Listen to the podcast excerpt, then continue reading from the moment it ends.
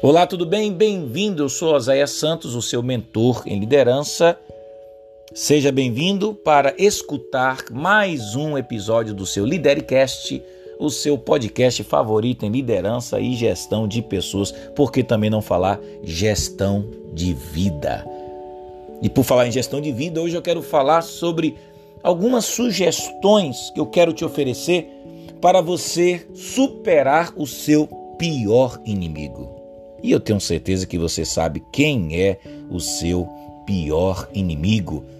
Há um grande adversário a ser superado: você mesmo.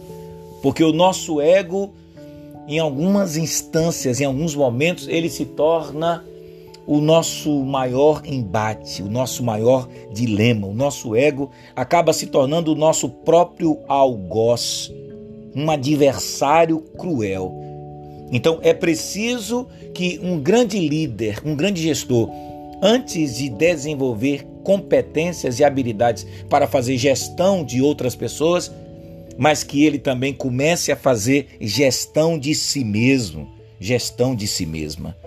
E para tanto, eu vou te dar algumas sugestões para você ter a capacidade, a inteligência emocional de saber fazer autoliderança, fazer autogestão.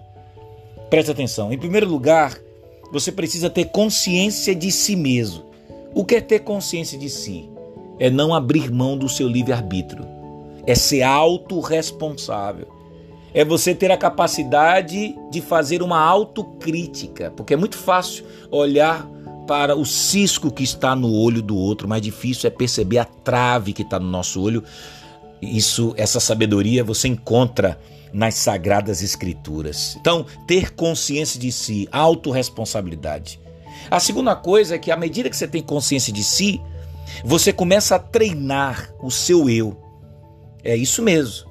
A gente não fala tanto em liderança e gestão que a gente tem que desenvolver as habilidades e as competências das pessoas com quem nós trabalhamos, aqueles que são membros do nosso time, da nossa equipe. Não faz parte da vida de um grande líder desenvolver espaços para desenvolver e potencializar o seu time, a sua equipe, e a gente nesses treinamentos não oferece ferramentas para facilitar a boa execução das tarefas que competem ao nosso time executar, assim também você precisa, mais do que treinar os outros, é treinar a si mesmo. E é treinando a si mesmo que você começa a administrar melhor seus pensamentos perturbadores e pessimistas. Você começa a lidar melhor com suas fantasias, com coisas que você imagina que não traduzem a realidade.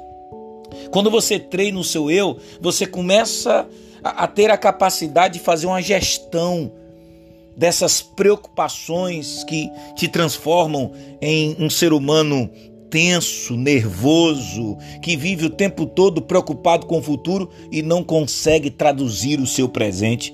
É quando você treina o seu eu que você mesmo começa a ter conversas profundas com a sua interioridade, com a sua subjetividade, porque quem não treina a si mesmo, como poderá treinar outras pessoas?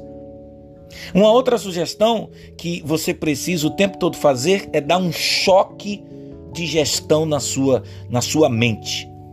É, você, você precisa de vez em quando colocar o seu eu nas cordas e exercitar a chamada arte da crítica. Para quê?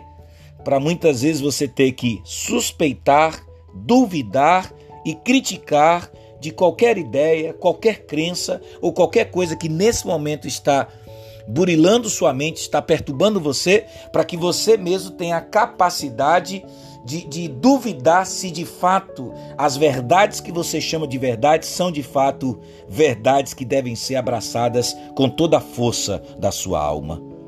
Mas uma outra coisa também que você precisa fazer para liderar a si mesmo é desacelerar os seus pensamentos.